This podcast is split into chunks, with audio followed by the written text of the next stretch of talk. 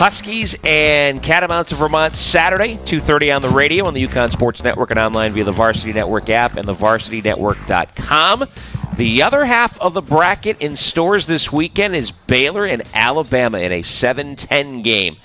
Now, I know you got to pay attention to obviously Vermont, your first game, but when you peruse the brackets, like when they come out on Sunday nights, how much do you look at just to see who's in your bracket and maybe – you know, things go right and things go well, you might see somebody down the road. Uh, well, that's what the that's what the preparation is all about.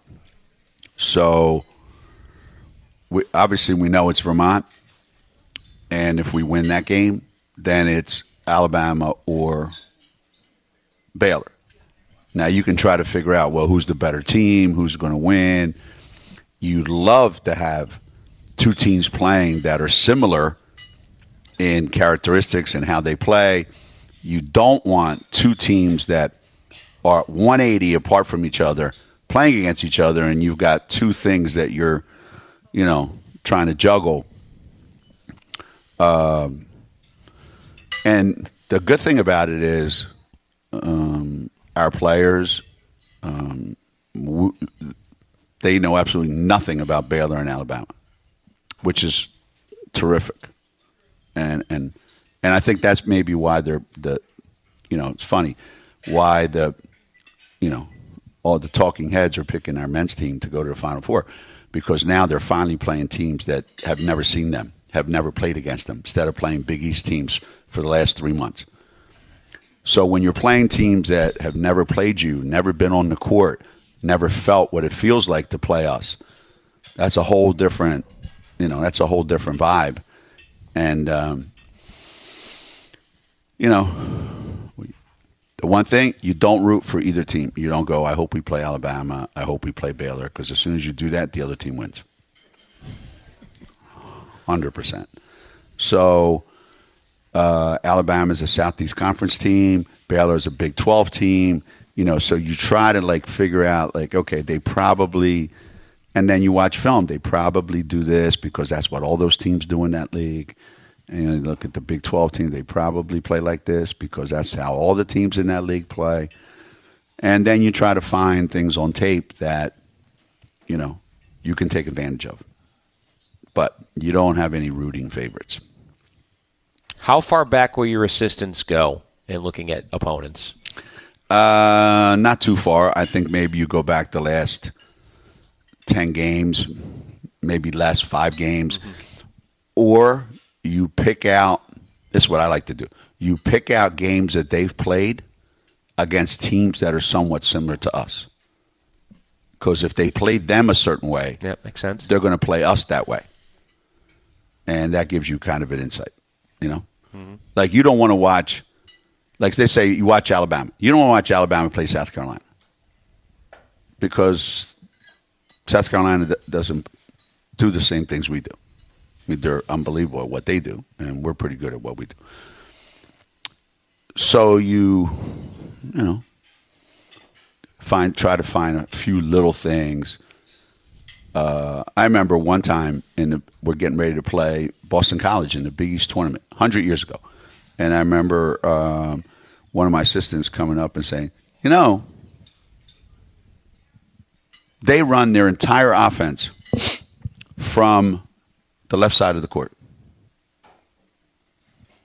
Hmm. I said, the whole offense? Because they don't start one play on the right side of the floor. Everything's on the left side of the floor. Is this when Kathy was coaching there? Who? Cathy Inglese? Uh, no. Back even further than that. Okay. Margo Plotzke. Okay. And we go and play them and we took their point guard and pinned them on the right side of the floor, and they couldn't score. So just that little thing, you know, but that's what good coaches and people who are pretty good at watching tape, that's what they are able to find.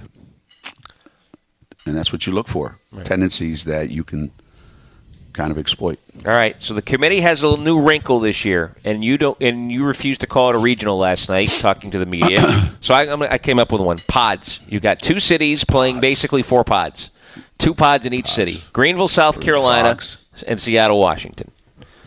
brand new arena, refurbished in Seattle. Gorgeous where the Storm play. I don't know, maybe Sue gave you the 4 1 one or Breanna did on, on the building, but it's a lot different. So there will be eight teams at two regional sites, and then the survivors of those two go to the Final Four. And you're going to go some. You've never gone this far west for an NCAA tournament game. Yeah, we have. Well, not that way, but we played Oh, in Fresno. Fresno. That's right. 07. That's right. Forgot about that. now, don't finish it because we got our ass beat there. Yeah, that's the last. so by the way, you that's the don't want to last time- finish that story. That's the last time you did not go to the Final Four. Oh my God! Stop. Why are you bringing all this stuff up? Isn't that crazy? Think about this for a minute. 28 consecutive Sweet 16s, 27 of the last 29 Elite Eights, and 21 Final Fours. You've been to 22 overall, but this is all since 1994. That's pretty so insane. you're telling me that we've been to the Final Four every year since Tina Charles graduated? pretty darn close. Wow. Or at least the Elite Eight, anyways. Yeah? Oh, Well, well, Final Four, yes. Yes, Final Four, yes. It all Yeah. started with Maya's freshman year. 2008. Maya's freshman year is the first year you went. Correct. And you haven't stopped since. That's insane to think about. Nobody's ever going to do that again. You know what the next longest streak is? The one the Gamecocks have? Two. Two, yeah. Yeah, that's impressive. The lo- the next longest streak to our 14 is two. Yeah.